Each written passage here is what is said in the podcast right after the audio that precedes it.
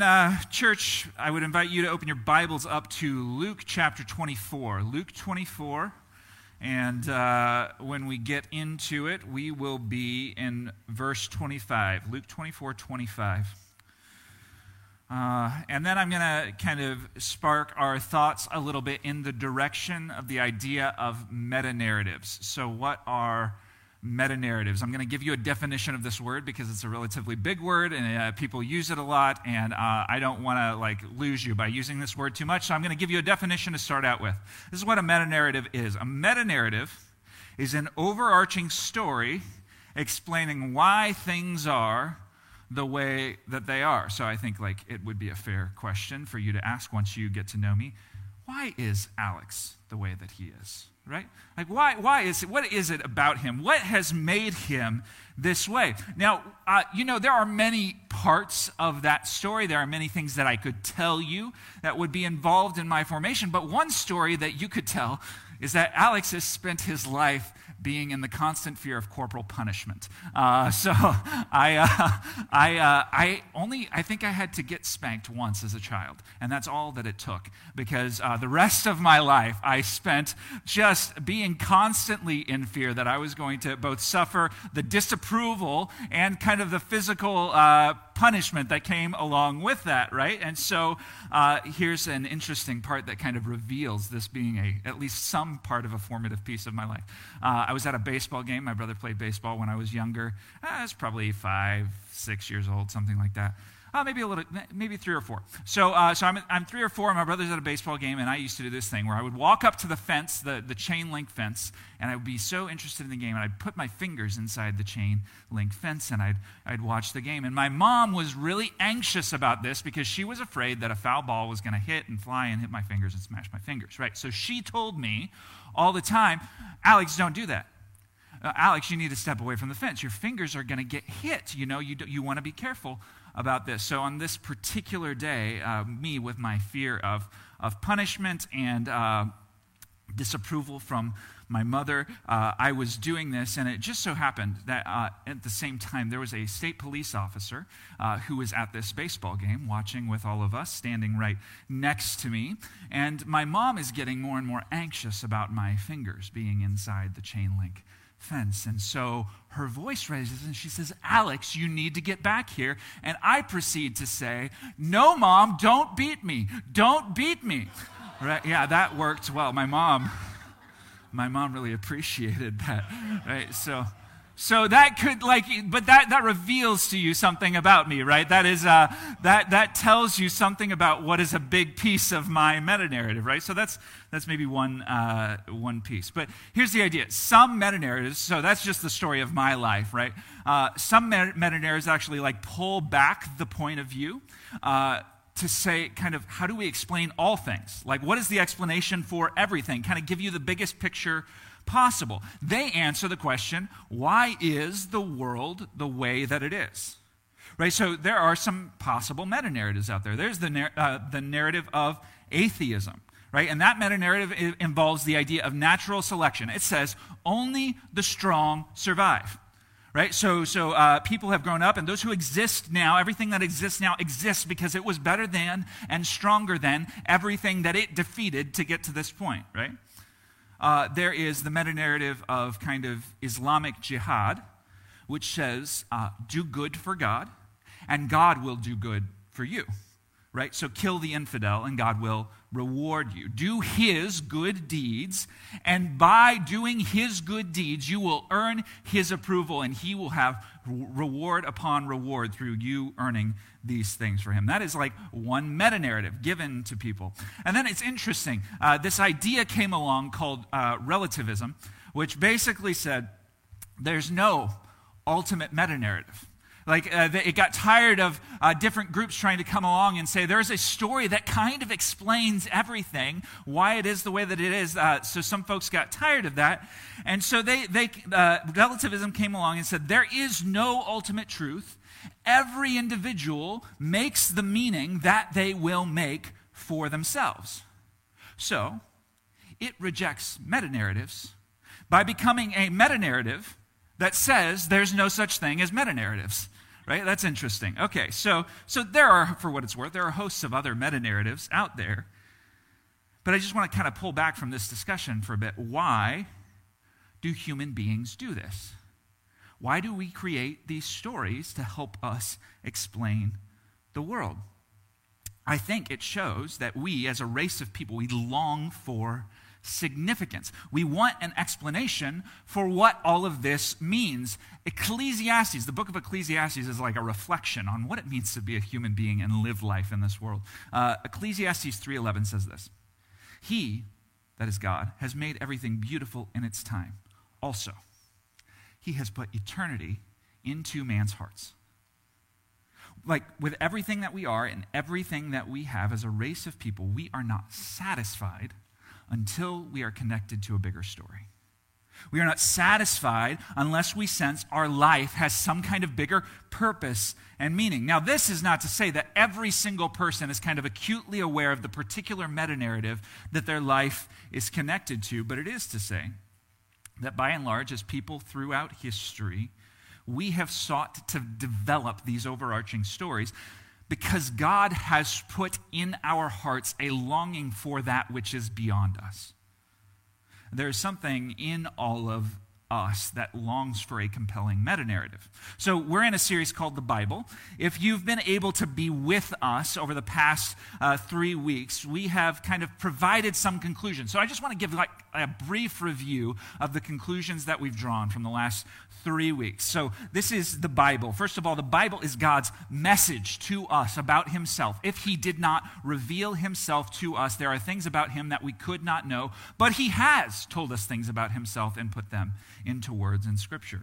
The Bible is authoritative in all that it says, meaning that when God writes words, being the creator of the universe who is powerful enough to create everything, we kind of just have to trust what he says because he's more powerful than we are, right? So uh, he wrote those words down, he gave those words to people, they put them in Scripture, and therefore the Bible is authoritative in all that it says. The Bible is a miracle that works miracles, right? So, by its very existence, it is a miracle that it would even come about. But on top of that, it does not return void. When God speaks his words out there, it, it, it works wonders and draws people to God and helps them understand things they could not previously understand. And uh, the book of Romans says that the word of God, the gospel, is powerful for salvation, to save people from hell. And then finally, the Bible is, and this is what we've looked at, really kind of delved deeply into the last two weeks, the Bible is accurate and reliable. So, in the, both the Old Testament and the New Testament, we kind of examined what the stories of these things were, what they were doing, and then how the transmission of the manuscripts that were written down was a meticulous process that people were very intentional with to make sure that the, the words that God intended to communicate were the words that we received. It is accurate and reliable. So, if all of this is true, then how the Bible defines reality must be trusted as true, right? As accurate and authoritative and descriptive of how things actually are. So, then it's worth asking how does the Bible define reality? Well, the Bible defines reality by telling a story. It tells a story. It provides a meta narrative, an overarching story of why things are the way that they are. So, can we be really honest about something really quick? There can only be one true meta narrative. Like, only one of the meta narratives can be true because what do they do? Well, well, meta narratives in this kind of big picture view, they are all trying to describe what is ultimate right? They're all trying to tell us what is most significant. And so if each one presents a different case for what is ultimate and what is most significant, then what that means is that they are by nature in conflict with each other. Right? So, so if one of them is true, that means the rest cannot be true. So if what we've said about the Bible is true, and the Bible is telling us a meta narrative, then what that means is that the Bible tells not just any story but the only story. So, every other meta narrative, insofar as it tries to describe what is ultimate, is a lie. Right? They are distortions of the truth. They are crafted by Satan to keep us from discerning the truth of God, and they ultimately send people to hell by keeping them from knowing God. So today, since the Bible defines reality by telling a story, I think it's fair for us to ask what story is Scripture telling? So it tells us a story in six parts, and we're going to look at those six parts this morning. So uh, this is why we're in the Gospel of Luke. The Gospel of Luke tells us a story. Jesus, after his death, he appears to uh, a couple of women, both of them named Mary. One of his, uh, one of them his mother. One of them was his one of his disciples. And uh, uh, after the empty tomb was discovered, Jesus appears to these women. The risen Jesus appears to them. And, and so they, the, the women come and tell this story to these disciples, but the disciples don't see Jesus, and there's a lot of confusion about what is happening. Why is Jesus' tomb empty? And so then it kind of moves the, the, the, picture to these two disciples who are walking along the road. They're leaving Jerusalem to go to this city called Emmaus. And uh, Jesus appears while these guys are walking along the road. And they're talking about all the things that have happened over the past two days. And, and, and so Jesus is walking, he comes up to them and he says, What is this thing that you're talking about? What are you discussing together? And they don't recognize him. And so, uh, so he hears them, and, and it's like they're trying to put the pieces together, but they don't understand what all of it means. And so Jesus enters into this conversation and he says this being not recognized by these disciples, he says this in verse 25. He said to them, O foolish ones, slow of heart to believe all that the prophets have spoken. Was it not necessary that the Christ should suffer these things and enter into his glory? What he's saying is, like, shouldn't you have expected these things? Like, weren't you paying attention? The implication is, like, don't you read your Bible? Right? Like, and then he begins talking about himself in the third person, right? Because they don't recognize him yet. And he talks about the Christ. Christ is the word for Messiah, for king. Uh, this is how Israel understood the role that Jesus played. And so he's going to show them how the things that they've witnessed over the last few days, actually, as you read scripture, they were to be expected.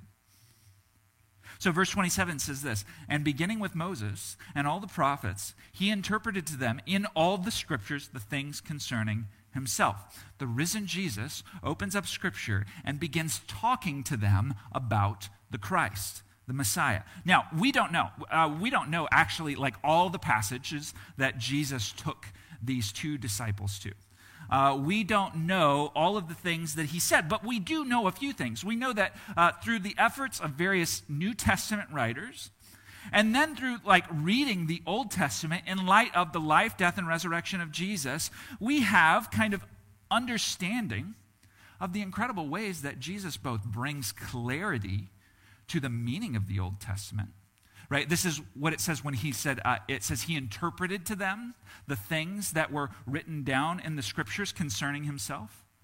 Right? It brings clarity to the meaning that is there. And then Jesus himself also is the fulfillment of the, prop, uh, the promises of the Old Testament. So, what Jesus does in this moment, because these are two Jewish people, all the scriptures that they've had all their lives is the Old Testament. Jesus comes along and points to, you know, without them knowing who he is, says the Christ, gives meaning where you could not previously find meaning. And he helps you to understand, and also he fulfills the promises that have been there all along. And so he completes their meta narrative for them. He fills in the blanks, right? They've known the scriptures, They've believed in Yahweh, the I am, the Almighty, but there's mystery in many of these passages, and he helps to bring things full circle for them. So while we don't know exactly what he said, what we can go, do is kind of go back and consider the story that all the scriptures tell in light of Jesus. And that's what we're going to do. So, this is a story in six parts. The first part is this the Bible story, part one creation. God made everything good and humans very good. God made everything good and humans very good. When it says, beginning with Moses, we talked about this two weeks ago, uh, when the New Testament refers to Moses when it's talking about Scripture, it's actually talking about the first five books of the Bible, the law, the, the books that Moses wrote down. Meaning that Jesus, beginning with Moses, it's telling us he went all the way back to the book of Genesis, where it says, In the beginning, God. And Jesus said, You know, the Christ was there right? Do you remember how Jesus, when he was talking to his disciples and talking to the Pharisees, he said, Before Abraham was, I am. Right? How Christ identified himself as the Son, and not just as the Son, but like as one with the Father. He was in the beginning with God. I imagine him saying, You know what? You may have never considered this, but the one you call Jesus was there at the Father's side, crafting every piece of creation with him right that and father son and holy spirit were there in infinite power and wisdom and creativity and they were putting creation together piece by piece. And do you know what the crowning achievement of creation was? Genesis 1:26. Then God said, "Let us, isn't that funny? It says us there. Let us make man in our image, after our likeness. To, to be made, to, for God to say, let us make man in our image. An image is a reflection of God's nature in creation like the glory of God, reflecting to uh, creation who God is. A description to creation of what God is. So both male and female are bearing the image of God to creation. And then it says in verse 28, they give they have responsibility, these human beings that God has created. Be fruitful and multiply and fill the earth and subdue it and have dominion. So then he, he gives them kind of authority, dominion over creation. He says, You have a responsibility. You are not just made, but you are made to rule and to exercise authority and responsibility and carry out a purpose. And all of this while they share in this beautiful relationship with Him as their Father. And then verse 31 God finishes this up, and God saw everything that He had made. And behold, it was very good. And there was evening and there was morning the sixth day. For what it's worth, every other piece of creation up to this point, God has only said it was good. But when he finishes with the creation of human beings, he says it was very good. This is a way of saying things are whole and right and pristine and holy and the way they are supposed to be. The Bible has a word for this, it calls it shalom peace things are right. And then the next movement of the story comes very quickly. Part two of God's grand story is this fall. Satan lied, humans rebelled, death entered, creation is broken. So, so God set boundaries for these humans as an expression of their relationship to him right? They, so, so they have this responsibility to exercise dominion and authority but they do so under his authority and in loving relationship with him. So god kind of has to have the dtr talk with them. For those of you who don't know dtr means define the relationship right? We have to define the relationship with each other. And god says to them here are my boundaries Everything I've made is for you. Every piece of it. The whole thing. I give you every tree in the garden as provision for you. I give you responsibility. This whole thing is yours, except for one thing. There's a tree in that garden, and you are not to go near it. Genesis 2:17 he said, Everything, it's all for you, but of the tree of the knowledge of good and evil you shall not eat, for in the day you eat of it, you shall surely die. God graciously extends to humanity all things for their good, for this peaceful, uh, kind of whole, good, right place that they have responsibility over and says, But there's one place that was, let's define the relationship. There's one place around which my boundaries exist, and you cannot go and eat of that tree. Everything is good now. God is saying, You know what? Everything is good now. You know only good. You only know of what is right, but if you eat of that tree, what you are doing is you are welcoming evil into my creation. And I will you not allow you to survive with evil welcomed into creation. And then this snake comes along and says, Did God really say that you shouldn't eat of any tree in the garden? Well, no, he didn't say you shouldn't eat of any tree. He said, I shouldn't eat of that tree. But, but Eve doesn't listen. And, and Adam and Eve, they kind of go along and they let him kind of weave more lies. He, the, the snake says he doesn't want you to eat because he knows that you'll be like him. Right? And, and, and conveys this idea that, you know what, more knowledge is a good thing. Don't listen to him. God is keeping something from you. And Adam and Eve, they eat of this tree that God had said it's off limits effectively saying to God, you know what? Will define the relationship. And God keeps his word. With their rebellion comes death. Not that they die on the spot, but that the eternal nature of their life that God created them with is taken from them. And then the image that they were created in becomes marred, and they experience separation from God. God actually says, I'm going to send you out of this garden that I made for you to be in relationship with me. You have to leave my presence. And that's the reality that we start to learn that God is holy and he has no part with evil. And then from there, sin and rebellion, kind of and evil ripple outward through creation into every generation of creation. You have murder and stealing and opposition to God and rape and dishonest gain. And by the time you get to chapter 6 of Genesis, this is a very quick story that's progressing. Chapter, uh, chapter 6, verses 5 and 6 says this The Lord saw that the wickedness of man was great in the earth and that every intention of the thoughts of his heart was only evil continually. And the Lord regretted that he had made man on the earth, and it grieved him to his heart. And here we recognize two things very quickly. Number one, the world is incredibly broken. Right? Not just evil actions, right? That's what this references. But the reality is that this evil that we have allowed into creation has made it so that our bodies get disease so that creation has somehow lost its luster over time, that has been crushed by the welcoming of evil into it. And, we still observe these things today. You really only have to turn the news on for one minute to be able to figure out that creation is a very broken place. So we recognize that. And then the second thing we recognize from this is that God is anything but indifferent to the brokenness. He wants to do something about it. It breaks his heart.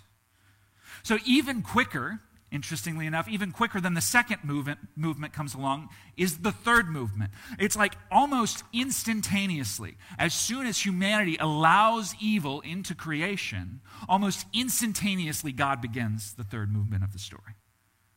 In Genesis chapter 3. Uh, sorry, sorry. Uh, part 3 of this story that God is telling is promise. God planned to make things whole. That as soon as God sees brokenness and sees the effect that it is already starting to have, he instantly steps in and says, I have a plan to do something about this. And so in Genesis chapter 3, verses 14 and 15, he pronounces these curses a curse over the man and a curse over the woman, and then uh, a curse over the serpent. He talks to the serpent who lied to humanity. And it says, The Lord God said to the serpent, Because you have done this, Cursed are you above all livestock and above all beasts of the field. On your belly you shall go, and dust you shall eat all the days of your life. Verse 15 is incredibly interesting. I will put enmity between you and the woman. Now remember, the serpent is Satan. He is the kind of uh, picture of evil, and he himself is evil. I would put enmity. You and the woman are going to be fighting each other. And then I'm going to put enmity between your offspring and her offspring. And then it says this He, meaning as these words, this curse is spoken, God has in mind a singular person who is going to come along and bruise your head. He's going to come along and crush your head, and you're going to leave a little nick on his heel. Right? So, a promise is made to this liar that, uh, that his time is limited because someone is coming to deal with him. So I imagine Jesus as he's opening the scriptures with these two disciples who don't know that it's him who's sitting there with him. Uh, and, and he looks at this promise and he says to them, You know what? This promise was about the Christ that someone who could defeat the liar and deal with the effects of evil was coming. And this is the first of many promises echoed throughout the generations of a plan that God has made to make right the wrong that has been committed. So it's funny, you look through the, the, the story of the scriptures, and what you see is God promising things to particular people. So, so uh, the earth gets really bad. God decides to flood the earth in judgment. He saves Noah. And then after the flood is over with, he gives a promise to Noah. And he says, I am not going to handle sin in this way again. Implying, I have a different plan for the way that I'm going to handle sin. And then he goes to Abraham and says to Abraham, Abraham, I'm going to make your family a great nation, and the world will be blessed through the people, the children who come through you. This nation is going to be a blessing to the world in some way. And then he comes to Moses and says, Moses, uh, you have come now. I'm sending you to save Israel so that Israel can go and be a light to the nations. And then you have the story of Passover and the story of, and the, the picture of the temple that tells us that sin has to be paid for in blood and only by the blood of a lamb. And that's the only way that you get access to me. And then you have a promise to David, who is a king uh, and he is told, David is told, that a king is coming after him, a Messiah, whose line and whose throne will last forever. And then in the book of Isaiah, you get all these promises that Isaiah chapter 9, a king is coming whose name shall be called Wonderful Counselor, Mighty God, Everlasting Father, the Prince of Peace. Isaiah 35 says, God actually says, I'm coming to be with my people. And with my coming will come a work of wholeness, that the lame will leap like deer, and the blind will see, and the deaf will hear, and the dumb will speak. And Isaiah 53 says that there is a servant who is coming, and he will pay, pay for transgressions with his blood and heal wounds with his body. And through a nation, which that nation was Israel, God's people, that's the people through whom he was extending this promise to the world. God was working to bring his plan of wholeness to all the world.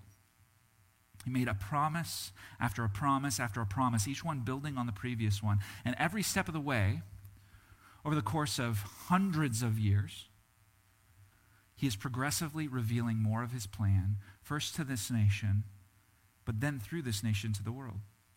So I imagine what Jesus did with these disciples is he went through and he looked at every single one of those promises with these two disciples. And he says, Do you see how this promise was about the Christ? And then this one. Do you see how that one's about the Christ? And then also this one. Do you see how this one is about the Christ? So a note while God is promising, sin and rebellion do not stop. They continue wreaking havoc in the world. They touch even every person to whom God made a promise. Right? Uh, we see that Israel actually, like, as we examine them over the course of their existence, they were a legitimately terrible nation at times.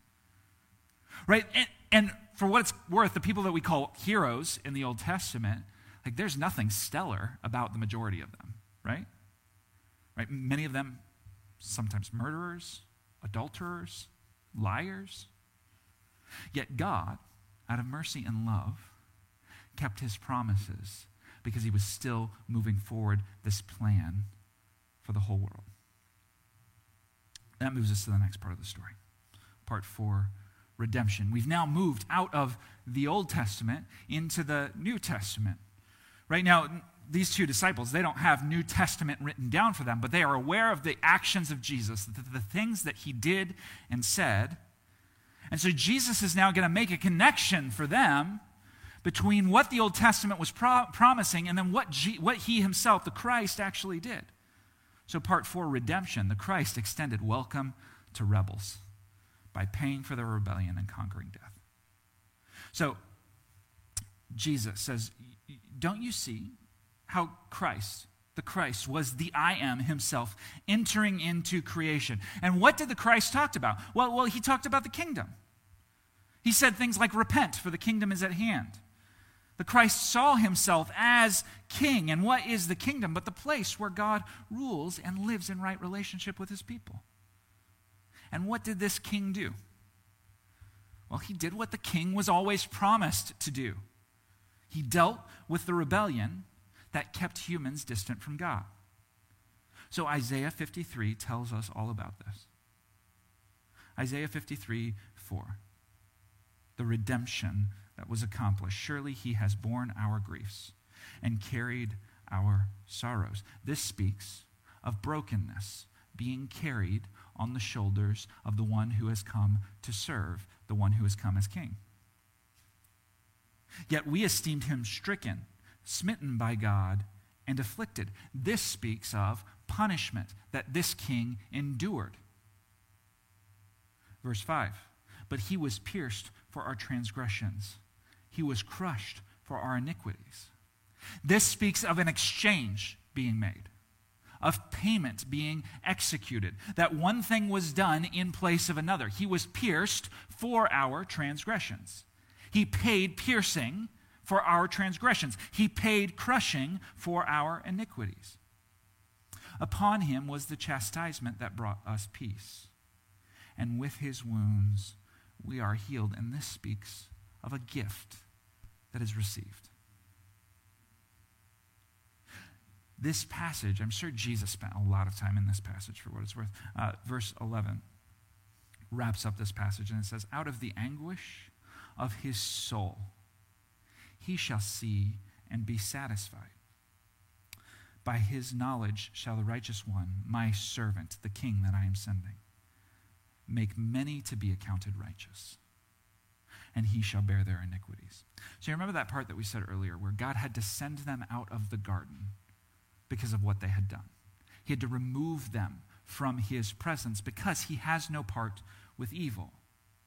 Yet God still longed to be in relationship with his creation.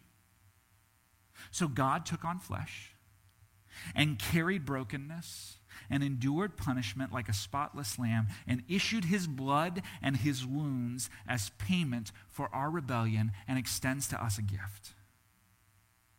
And we, broken people, can actually be counted as what it says here righteous because he bore our rebellion.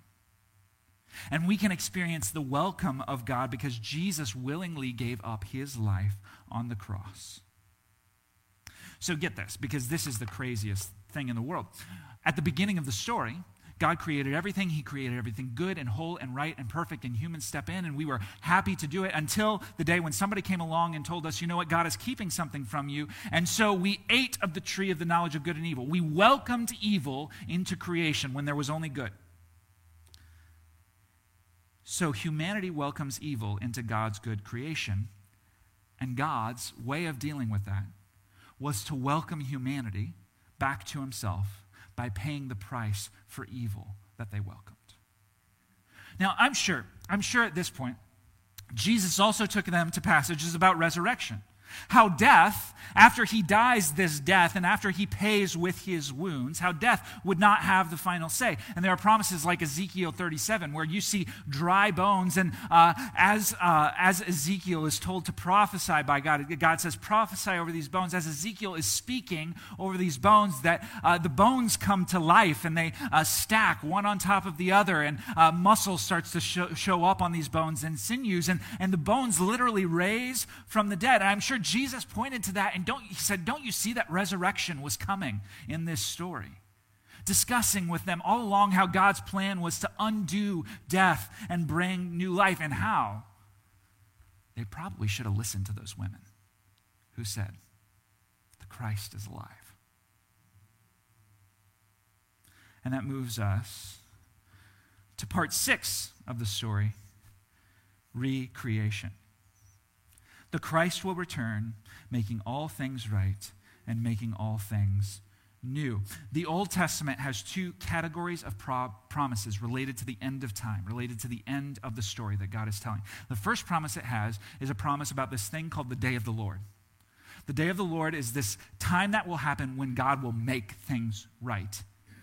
And then after the day of the Lord comes this making of all things new. So, first, let's talk about the day of the Lord. I'm sure Jesus promised them. Like the, the payment of the Christ for sin. That covers the sins of those who would believe and follow the Christ, but sin is not yet eradicated. And there is still coming a day of the Lord when justice will be carried out. So, Obadiah 15 and 16 tells this, and you can just read through all of the prophets of the Old Testament. They constantly speak of this thing called the day of the Lord. Verse 15 For the day of the Lord is near upon all the nations. As you have done, it shall be done to you. Your deeds shall return on your own head. For as you have drunk on my holy mountain, so all the nations shall continually drink. They shall drink and swallow, and shall be as though they had never been. What he's doing is he is looking at what has happened to Israel and the misery that they have suffered because of their sins. And he said, the same thing is going to happen to the rest of the world. That, that there will be judgment that is carried out and executed. Like promises like this can be found all over the prophets of the Old Testament. They speak of final judgment of Israel for sin. They speak of final judgment of the whole world for their sin. And I'm sure, I'm sure Jesus, as he was talking to these disciples, reminded them of what the Christ spoke about the end of days. I'm sure he pointed out that the Christ would be carrying out these judgments, that the world will face great calamity, that the full implications of the rebellion of humanity will be released or unleashed back upon it. And then the Christ will issue a final reckoning. And I'm sure he took them to these words that the Christ spoke. Do you remember how he was gathered with his disciples and told them about in Matthew 25 32? Before him, will be gathered all the nations. And he will separate people one from another as a shepherd separates the sheep from the goats. And he will place the sheep on his right, but the goats on his left. Then the king will say to those on his right, Come, you who are blessed by my Father, inherit the kingdom prepared for you from the foundation of the world. Then it goes on, and in verse 41 it says, Then he will say to those on his left, Depart from me, you cursed, into the eternal fire prepared for the devil and his angels. So the calamity unleashed on the world and the final judgment together point to one thing God will not let evil continue to have its way in this world, He will put a decisive end to it and that the only ones who shall survive God putting an end to evil are those who are made righteous by the blood of the Lamb.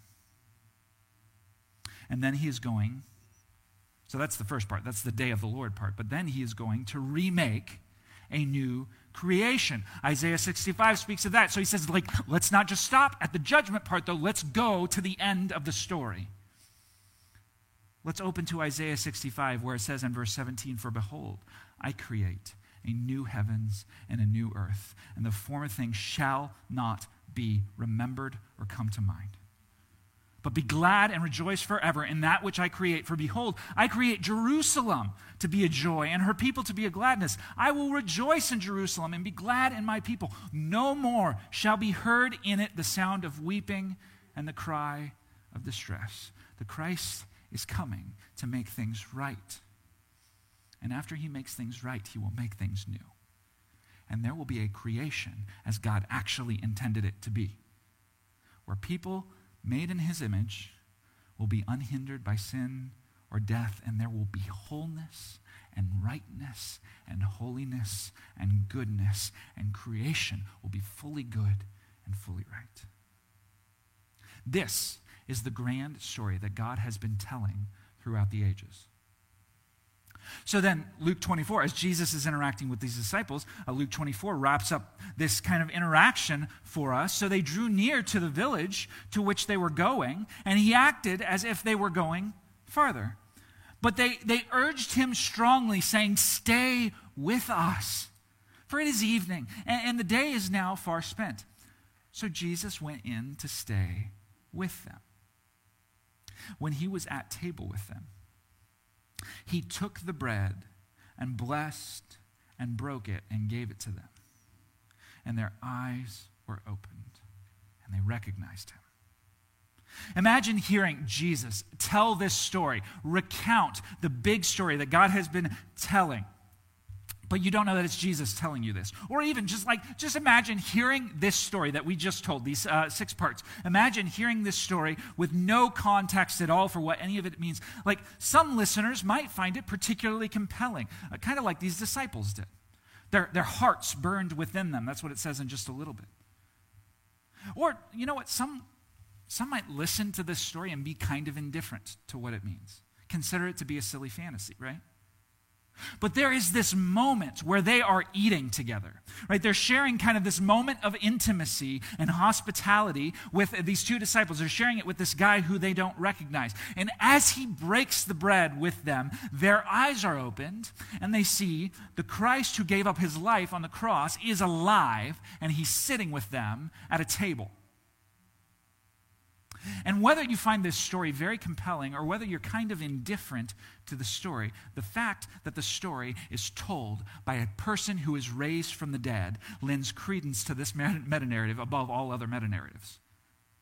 Right? In a moment when they realize that this is the risen Christ, it's like everything clicks into place. And I don't know about you, and I've said this before, but if somebody who is raised from the dead tells me what he thinks is true, I'm going to be inclined to believe him. So, this is how it ends. It says, And he vanished from their sight.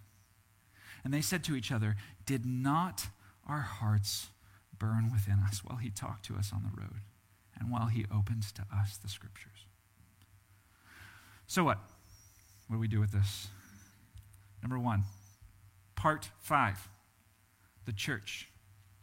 The Christ is gathering a people to himself. Some of y'all thought I messed up right? You were paying attention. You're like, oh, you skipped one. Oops.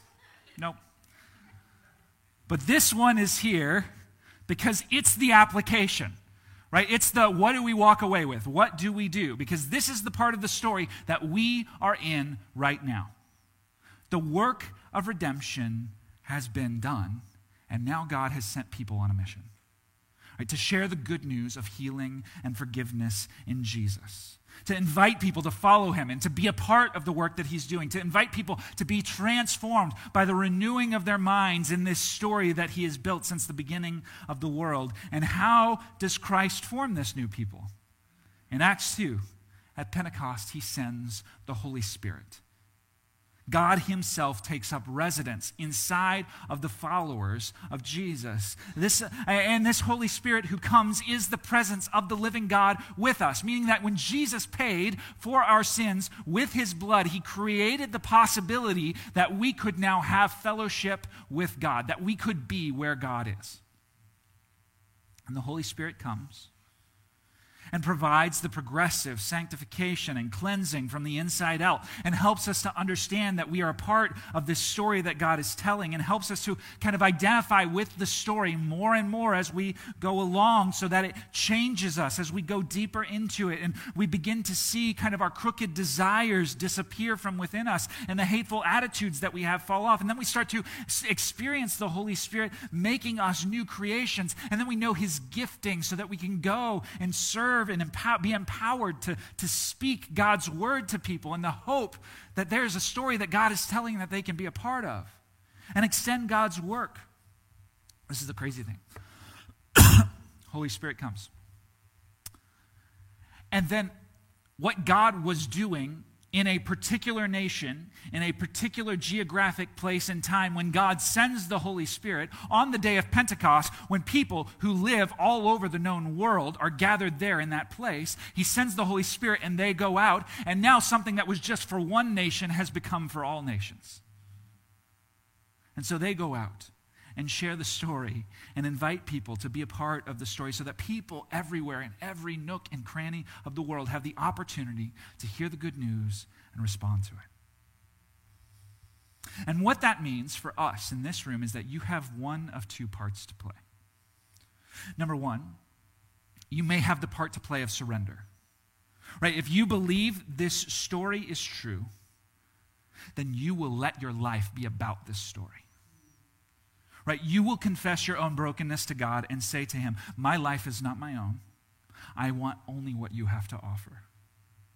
No matter what I may disagree with you on or what I may not yet understand, I believe that this story is your story. So maybe it's surrender. That's one of the parts. But maybe you actually have the part to play of participation right? If you have believed and if you have surrendered your life to Jesus, then you are called to participate. Carry out your responsibilities that you have, that He has given you in your life. Carry them out with integrity. Become a respecter of the image of God in all people. Share parts of this story that we told this morning with those in your spheres of influence. Integrate yourself into the community of faith. Give of your time and your money and your skills to support gospel work at home and abroad. Live on God's mission in your neighborhood and your workplace. Participate in this part of the story that he's telling right now, that he's given us to be a part of. The second, so what, is this. You have this story. Each of us in this room, we have been given this story, not just for ourselves, but to help others understand the big questions of life. Right? So let's go through the parts of the story and imagine what questions they answer. Right? So, part one of the story, creation, it answers questions like Where did I come from? Who am I? Why was I made? I hope as we tell this, you're going to be listening to the questions that friends and neighbors of yours might be inclined to ask so that you can come to them with a response. Part two, the fall. Why is the world so broken? Why is God distant? What is wrong with me. Part three, the promise. Can anything be done about this brokenness? Well, it just so happens that God spent you know, hundreds of years working through a nation to extend a promise about something that can be done. Can God still love me? Will God abandon me? I don't know. Did he abandon that nation that was legitimately terrible and did all the awful things? Part four, redemption. What does God's love look like? Well, it looks like somebody who is willing to sacrifice himself for his friends. How can I find my way back to God? Who can be forgiven? Part five, the church answers the question what is God doing now? How can I be a part of what God is doing? And finally, part six, recreation. How does all of this end? Will evil last forever? What does eternity look like? I want to invite us, church, we are sent out into the world. Not just as those who have received God's story, but those who are the testimony of God's story. Right? We go out and we exist as a testimony to invite people, these questions, these big picture questions that we just talked about, to invite people to find these questions inside of themselves. And then to be the kind of people who might show them by the way that we live our lives that we actually have legitimate answers to these questions. And then finally, to be those who tell with our words the truth of the story which God has provided in His Word and that He has been telling throughout the ages. Church, would you pray with me, please?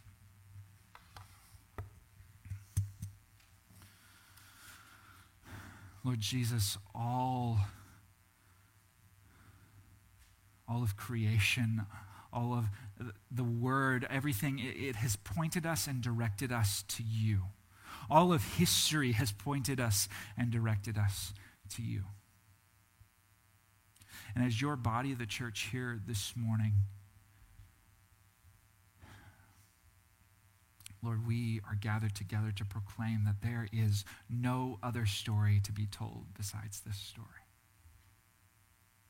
Would you let this story sink into our hearts? Would you help us to understand the role that we have to play in this story? Would you help us to be those who know how to more and more compellingly share, share this story with other people? Would you allow this story to change us, continue changing us?